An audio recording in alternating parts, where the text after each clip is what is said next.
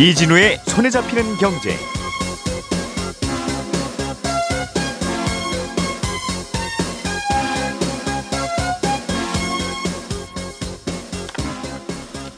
안녕하십니까 이진우입니다. 어, 요즘 새로운 에너지원으로 수소 에너지가 주목받고 있는데요. 어제 어, 우리나라 현대차 그룹이 앞으로 트럭이나 버스 같은 상용차들은 모두 어, 수소를 원료로 움직이는 수소차로 출시하겠다 그러면서 세계 최고 수준이라는 수소 연료 전지와 또 고성능 어, 수소 전기차의 비전 FK를 어, 공개했습니다. 어, 현대차 그룹의 소식 잠깐 살펴보겠고요. 정부가 각종 공공 재개발, 공공 재건축 사업에 참여할 어, 곳을 40일 동안 신청을 받았는데 전국에서 70곳 총 8만 7천 가구 정도가 신청할 만큼 호응이 꽤 괜찮았다고 합니다. 아, 앞으로 어떤 절차를 거쳐서 이제 새로운 아파트로 바뀌게 되는지 그리고 요즘 공공재개발, 공공재건축 이런 비슷한 사업들이 많아서 좀 혼란스러운데 어떤 차이가 있는지도 함께 살펴보겠습니다. 9월 8일 수요일 손에 잡히는 경제 광고 잠깐 듣고 바로 시작하겠습니다. 오늘의 뉴스를 프로파일링 합니다. 평일 저녁 6시 5분 표창원의 뉴스 하이킥.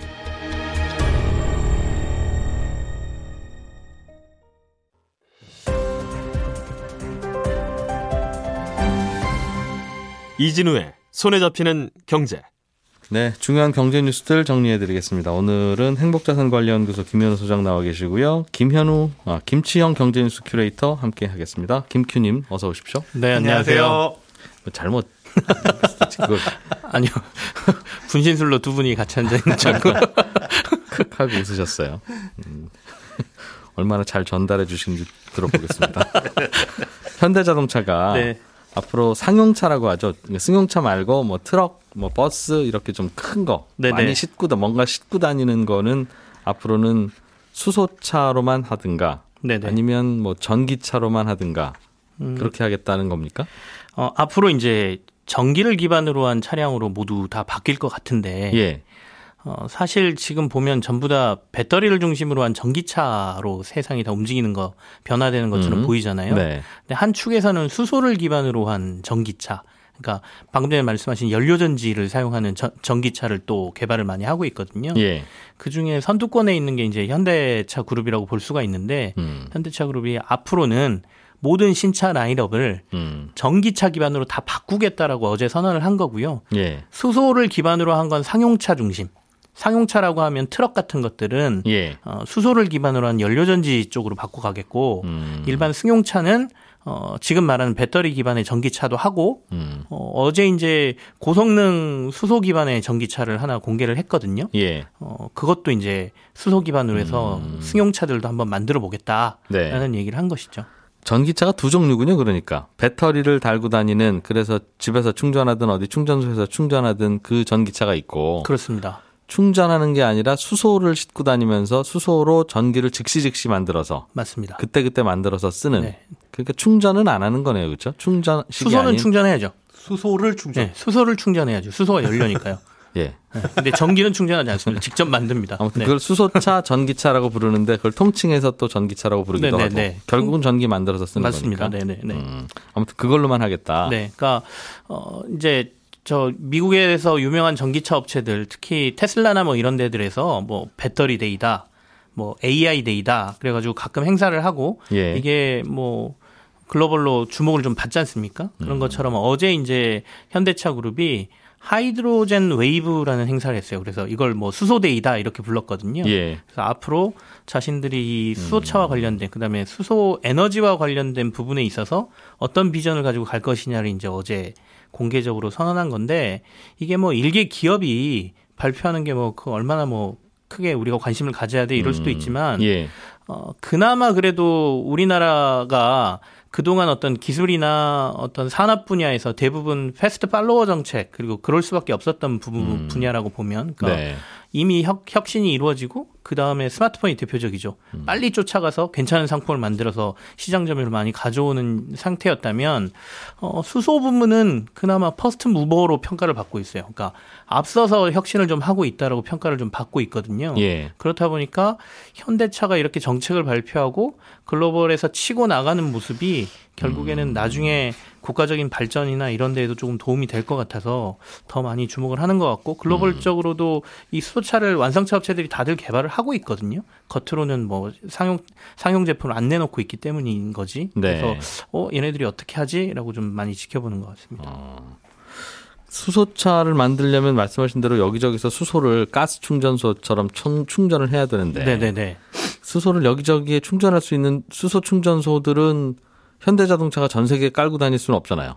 인프라가 굉장히 부족하죠. 우리나라도 지금 뭐 서울에 뭐두 개인가 세 개인가밖에 없는 상태니까. 세 군데 정도 있나요? 네, 네, 어쨌든 네. 예. 어, 사실은 그동안 수소차를 개발 안 한 이유는 방금 전에 말씀하신 것 같은 게첫 번째였거든요. 그러니까 달기 먼저냐 달걀이 먼저냐였어요. 네. 그러니까 꽤 오래됐습니다. 유럽에서도 수소 인프라를 갖추겠다라고 얘기를 했지만 예. 어, 예산은 편성해 놓고 이 인프라를 갖추지 않은 이유 중에 야 무슨 뭐 수소차가 좀 다녀야 인프라를 만들지. 음, 만들 명분이 있지. 예, 명분이 있지라고 음. 얘기를 하고 예산도 있는데 안 만들었었거든요. 안 그래도 또 주민들은 두려워하잖아요. 네. 수소 폭발하면 어떡해 뭐 이렇게. 그것은 이제 과학적으로 보면 전혀 근거 없는 얘기다라고 하는데 예. 어 어쨌든 그런 상황에서 2014년도에 현대차가 그럼 우리가 만들게라고 해서 투싼이라는 모델로 해가지고 수소차를 만들어낸 것이고요. 예. 그러면서 우리나라에도 수소 인프라가 조금 갖춰졌고 어 유럽에도 이제 수소 인프라가 좀 갖춰졌는데 음. 사실은 작년에 큰 변화가 있었습니다. 올해 작년하고 큰 변화가 있었습니다. 그리고 최근에 유럽에서 어 핏 55라는 정책이 발표가 됐는데 그러니까 탄소를 55% 절감하겠다라는 정책이 발표되면서 네. 그 안에 수소 인프라를 160km마다 하나씩 건설해야 된다라는 정책이 발표가 됐어요. 수소 충전소를 네, 수소 충전소를. 음. 그러니까 그렇게 된다라고 하면 전기차와 수소 인프라가 같이 갖춰지기 시작하고 네. 어, 시장은 굉장히 급속도로 발전할 거다라고 보고 있고요. 음. 어, 다 전기만 생산할 수는 없기 때문에, 그러니까 전기차 기반으로만 갈 수 없기 때문에 혹시 음. 인프라가 갖춰지면 우리도 수소차를 내놓을 거야라고 뭐 전 세계 완성차 업체들이 다들 수소 기반의 음. 연료전지 개발을 하고 있거든요. 네. 그래서 이제 현대차가 먼저 선언을 하고 앞으로 치고 나가겠다. 그리고 우리는 앞으로 이러이런 제품들 내놓을 수 있어. 라고 해서 어제 프로토타입도 보여주고 어느 정도 예. 완성된 것들도 좀 보여주고 음. 재밌는 영상들이 조금 나왔습니다. 그러게요. 그러니까 정부에서도 수소 충전소를 여기저기 좀 만들어 주세요. 네, 라는 메시지도 담겨 있겠네요. 그렇습니다. 음. 뭐 이미 우리나라는 어, 수소 관련해서는 그 전 세계로 보면 조금 선두권에 나서서 국가가 기반을 마련하겠다라고 얘기하는 편이고요. 예. 어, 거기에 이제 왜냐하면 우리나라 기업이 선두를 치고 나가고 있기 때문에 그걸 주도하겠다라는 정책적인 기반은 좀 있는 것 같고요. 음. 그래서 국내에도 수소와 관련된 인프라도 같이 개발이 될 것 같은데 어제 현대차에서 발표한 것 중에 좀 재밌는 거는 이동식 그 충전 수소 충전 시설을 네. 자신들이 개발해서 그 아. 수소 인프라가 잘안 거쳐진 곳 이런 예. 데서는 충전할 수 있도록 만들겠다라는 컨셉도 어제 발표를 했거든요. 어, 그러니까. 그 유조차가 집으로 와서 집에 뭐 보일러 기름 넣어주듯이. 어, 수소차가 집으로 와서 그 수소 넣어주고 간다. 네네네. 아. 그런 것처럼 그 트럭 같은데 예. 커다란 그러니까 연료전지 같은 걸 싣고 다니면서 음. 어, 수소를 충전해주는 시설도 자신들이 개발을 하겠다라고 얘기를 해서 네. 단순하게 어제 그러니까 수소 전기차를 내놓은 게 아니라 전반적으로 보면 수소 에너지를 생산할 수 있는 인프라와 관련된 모든 산업에 음. 어, 어떻게 보면 완성차 업체 그동안은 자동차만 만들던 회사가 어, 수소 에너지와 관련된 전반적인 부분에 있어서 자신들이 이것저것 할 수 있다라는. 얘기를 음. 발표를 한 것입니다. 다 되면 좋은데 지금은 당장 전기차 충전소도 다 못 만들어서 네네. 전기차 보급이 잘 안 되는데 정부 입장에서는 아 충전 전기 충전소도 만들어야 되는데 또 수소 충전소도 만들어 달라고 뭐 이런 고, 고민이 되겠어요. 향후 한 10년에서 20년 사이에 벌어질 일들을 미리 이제 생각하고 제품들의 라인업, 그다음에 정책을 발표하는 것이기 때문에 당장은 힘들겠지만 어쨌든 간에 어 전기차와 관련된 부분들, 수소 전기차와 관련된 부분 인프라는 우리나라뿐만 아니라 정책적으로 예. 미국하고 유럽도 지금 나서고 있는 상황이거든요. 음. 그래서 변화가 좀 있을 것 같고요. 어 그리고 이번에 현대차 그룹이 수소 비전을 발표하고 정부가 수소 쪽으로 나가려고 하는 근본적인 이유 중에 하나는 에너지 패권 문제가 좀 있는 것 같아요. 그러니까 탄소 기반의 그러니까 석유하고 석탄을 생산하던 그 기반에서는 사실 어, 자원 저장량이 많은 국가가 패권을 쥐었잖아요. 근데 수소는 그걸 탈피할 수 있거든요. 그러니까 이 연료 전지 기술이 있다라고 하면 수소는 어떻게 보면 물에 있고 공기 중에 있고 하는 거기 때문에 이 패권에서 벗어날 수 있는 거는 우리나라가 한 단계 도약할 수 있는 굉장히 중요한 기반이라고 보고 있고 그래서 수소 패러다임, 그러니까 에너지 패러다임의 변화에 예. 굉장히 관심을 많이 갖고 투자를 하고 있다라고 봐야 돼요. 청취자 중에 최우성님께서 네. 서울에 수소 충전소 네 곳 있습니다. 이 친구들아. 한곳 더 있군요. 저도 저 상암동에 하나 있고 네. 여의도에 하나 있고 아마 양재동에 있고 운행하시는 분이신 것 같아요. 네. 어, 강동의 동쪽에 네 곳 있다는 거죠. 이렇게 있으면 서울에서 수소차 못 타고 다니죠. 그러니까 어, 동서남북. 극과 네. 극에만 딱 이렇게 있으니까. 어, 그래서 이걸 여기저기 만들어야 되는데 여기저기 만들기가 쉽지 않겠죠. 아, 그렇습니다. 그러니까 기반이 갖춰질 때까지 시간이 좀 걸릴 텐데 예. 언젠가는 가야 될 길이라면 먼저 우리가 앞서 치고 나가서 기술 개발도 하고 인프라도 깔겠다라는 게 정책이고 그냥 다 배터리 전기차로 다니면 안 돼요? 그것도 친환경인데 수소하지 말고. 아, 이게 앞으로 기술이 어떻게 개발되고 배터리도 이제 여러 가지 문제, 그게 정말 그린 에너지냐라는 문제가 있지 않습니까? 음. 그러니까 수소 에너지의 기반 중에 하나는 단순히 차량만 볼 게 아니라 예. 어, 재생 에너지, 그러니까 친, 친환경 에너지, 그러니까 풍력이나 태양광에서 생산되는 에너지들을 저장해서 이동하는 문제가 생기거든요. 그러니까 유유 전력들을 어떻게 활용할 것이냐. 그러니까 그거를 바람이 수, 수소로 만든다 예, 일단. 음. 그거를 수소로 변형해서 수소로 저장해서 가져와서 예. 수소를 이용해서 다시 전기로 생산하는 이 기반이 그 안에 또 껴있기 때문에 음. 수소를 제외하고 전기차 배터리로만 간다? 이거는 사실상 어떻게 보면 불가능할 수도 있습니다. 음, 태양광이나 풍력에서 나오는 전기는 잠깐씩 저장해둬야 되는데 네. 바람 안 불 때도 있, 있으니까 네. 그 저장하는 수단이 배터리로는 한계가 좀 있나 봐요. 그렇습니다. 무게도 있고요. 네. 크기도 어마어마하게 커야 되고요. 그래서 스스로 변환하는 게 그나마 가장 좋은 방법이라고 보고 있습니다. 그럼 다 수소차로 가지. 전기차 이제 하지 말고. 아까 말씀하신 대로 기반이 아직 그리고 기술이 아직 조금 어, 전기차보다는 뒤처지는 부분이 있어요. 알겠어요. 음. 자, 김현우 소장님. 네. 어, 공공이 주도하는, 그러니까 정부가 주도하는 주택 재개발, 네. 어, 뭐 주택 재건축, 네. 이런 거를 정부가 이제 하겠다. 네. 민간한테 맡겨두니까 되기는 되는 것 같은데 진도가 잘 안 나갑니다. 네. 근데 저희는 그 기다릴 시간 없습니다. 집이 모자라서 요즘. 지금 빨리 해야 됩니다.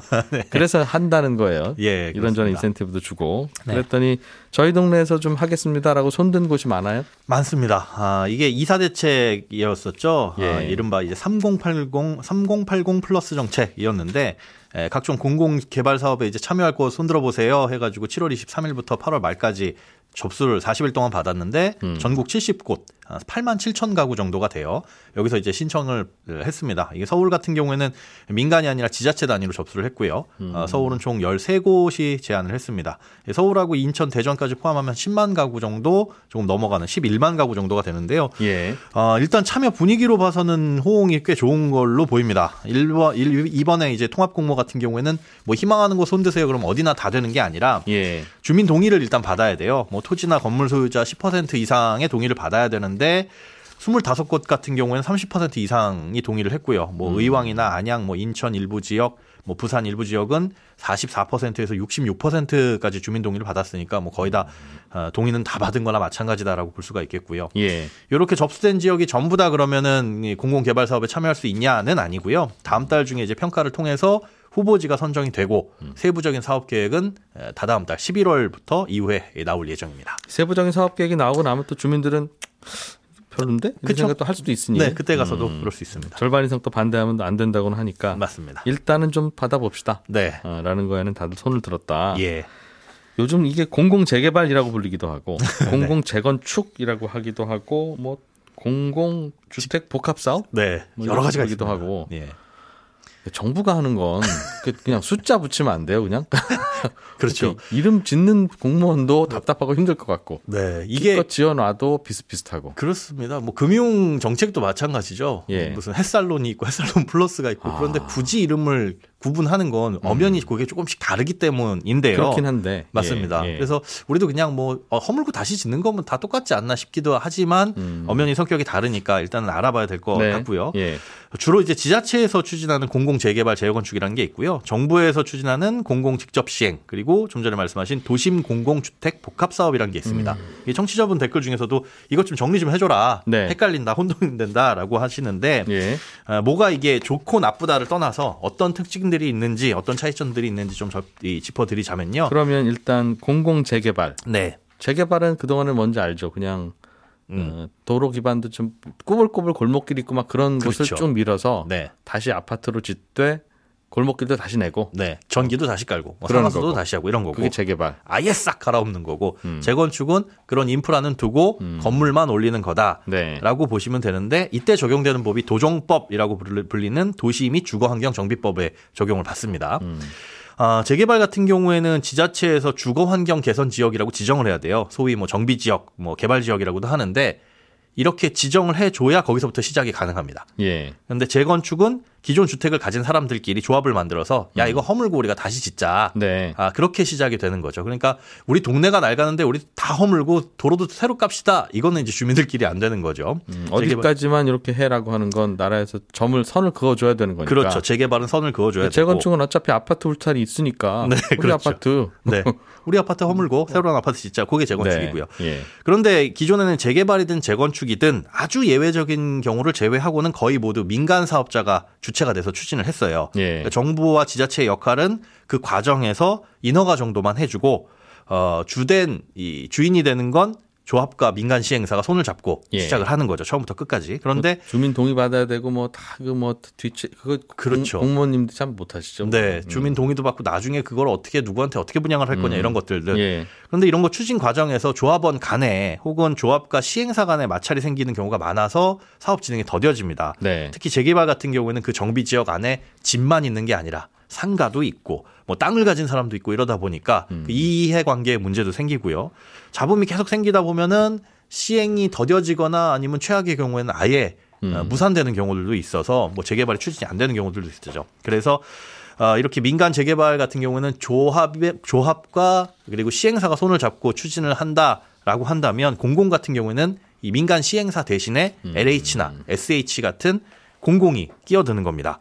근데 공공이 시행사가 된다고 하더라도 아파트 브랜드는 실제로 민간 건설사의 브랜드를 짓도록 되어 있거든요. 붙일 수 아, 있도록. 아파트 벽에 LH라고 쓰는 거 아니에요? 네, 그렇습니다. 요거 이제 오해하시는 분들이 많은데 브랜드는 민간 건설사 브랜드를 쓸 수 있습니다. 예. 아, 그렇게 되어 있고 어, 공공이 주도를 하게 되면 뭐 장점은 뭐냐 인센티브를 줍니다. 뭐 용적률을 높여준다거나 해서 그러니까 같은 땅에 더 높게 짓는다거나 그런 규제를 조금 완화해줘서 많은 집을 지을 수 있다는 장점이 있는가 하면 절차도 또 간소화되죠. 뭐 민간 시행사가 공공의 어떤 허가나 이런 것들을 받아야 되는데 그 과정을 공공이 하니까 내가 허가하고 내가 시행하고 그런 느낌이죠. 빨리 해주고 그렇습니다. 진행 그리고 속도 빠릅니다. 혜택을 더 줘서 그 조합원들이 돈도 더 많이 벌 수 있게 해주는 거예요. 맞습니다. 그렇게 되는데 음. 문제는 공공임대로 내놔야 되는 그 분량이 좀 많다거나 이런 것들의 의무도 있습니다. 근데 공공 재건축도 어쨌든 큰 개념은 비슷하고 어, 용도 지역 상향이나 그런 인센티브가 조금 다르다. 음. 어, 주된 건 민간 시행사 대신에 공공이 예, 조합과 손을 잡고 추진을 한다. 그게 이제 큰 차이점이다 이렇게 보시면 됩니다. 동의하는 주민들이 많다는 건 예전에 하던 재개발보다는 혜택을 많이 주나 보네요. 어, 아무래도 어, 들어오는 이 용적률에 대한 인센티브라 더 많이 지어서 팔 수 있으니까 예, 예. 쉽게 얘기해서 그런 거죠. 음. 부담 부담금도 좀 줄어들고 네, 그럴 수 있죠. 예전에는 그렇게 좀 해달라고 해도 너무 빽빽하면 안 돼요. 너무 높아서 안 돼요. 그러면 당신들이 너무 이익이 많아지잖아요. 안 돼요. 그러다가 그 문제는 지금도 해결이 된 건 아닙니다. 남아 있어요. 근데 급하잖아요. 발등에 불 떨어졌는데. 그러니까 일단 해주는 거예요. 예, 일단은 일단은 빠르게 하자 공급을. 하기야 빠르게 하려면 뭐 그렇게 해줘야지 빨라지죠. 그렇죠. 음, 그래서 그런 부분들. 알겠습니다. 또 뭐 구별할 게 있는 게 또 하나 있죠? 공공주택 복합 사업 예. 이- 이게 있는데요. 이게 이제 3080 플러스 대책에 나온 겁니다. 음. 요거 같은 경우에는 가장 큰 차이점이 뭐냐면 기존의 재개발이나 재건축은 이 관리 처분 방식이라고 해가지고 조합원들의 소유권이 그대로 남아 있어요. 예. 그러다가 나중에 예, 기존의 조합이 갖고 있던 건물이나 토지를 다 갈아엎고 나서 이렇게 이렇게 나누어주겠습니다라고 하는 관리 처분 계획이 나와야 되고 그 인가를 받아야 됩니다. 이 과정이 한 1년 반 정도가 걸리는데 아, 이 공공 이 공공 주도형 재개발 그러니까 공공 예, 직접 시행이나 공공주택 복합 사업 같은 경우에는 핵심이 뭐냐면 현물 납입 방식이에요. 소유권을 다 넘겨버립니다. 일단 먼저 나라에다 일단 다 주고. 네, 나라에 다 주고 싹 갈아엎고 싹 음. 올린 다음에 우선 입주권 같은 걸 주는 거죠. 그다음에 알아서 하세요. 예, 음. 그다음에 플러스 돈을 더 내고 들어오실 분은 들어오는 거고. 그러다 보니까 실제로 조합이 여기는 없습니다. 그래서 사업 추진 방식이 훨씬 더 빠를 수 있다라는 거. 국가가 조합이다. 그렇습니다. 음. 국가가 조합이자 시행사가 되니까 예. 사업 기간은 지금 예상하는 건 5년 이내 2주 좀 더 빨리. 그렇습니다. 거의 반 정도로 단축될 수 있다라는 뭐 장점들이 있습니다. 구별은 됐는데 듣고 나니까 재개발 재건축을 나라에서 주도해서 하겠다 혜택 많이 주고 빨리빨리 합시다 그 얘기네요. 그렇습니다. 핵심은 기존에 못 줬던 혜택들 음. 그런 것들 일단은 부작용보다는 공급 속도에 주안점을 두고 하겠다라는 게 공통적인 거죠. 네.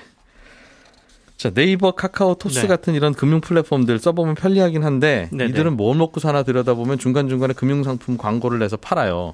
버튼 하나 클릭하면 오 가입도 다 돼.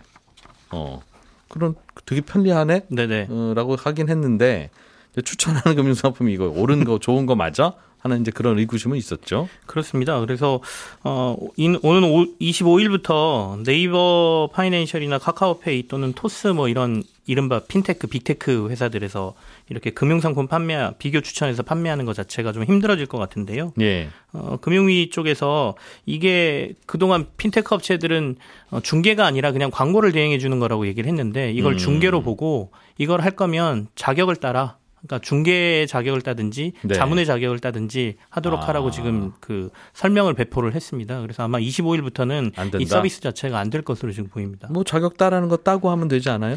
근데 사실 자격을 따는 건 그렇게 어렵지가 않은데 예. 따고 나면 일종의 그 관리권 안에 들어가게 되잖아요. 그러니까 이걸 사실 비테크 업체들이 좀 싫어하는 것 같고요. 정부에 관리받는 거? 네네. 그리고 어, 중개 플랫폼을 하는 회사들은 전부 다 그러면 우리가 모든 뭐 영역에 있는 것들을 그러면 다 중개와 관련된 부분 자격을 다 따야 되느냐 이런 것도 있고요. 그래서 당장은 소비자들이 그동안 이용했던 분들은 조금 불편을 감수해야 될 상황이 아닌가 싶습니다. 예. 그러니까 그걸 그냥 광고로만 하든가 그래서 클릭하면 그, 그 홈페이지로 가더, 가게 하든가 네네. 그게 아니라 그 지금은, 안에서 네. 가입까지 다 할 수 있게 하려면 네. 중개업 자격을 따든가 네. 음, 따겠죠?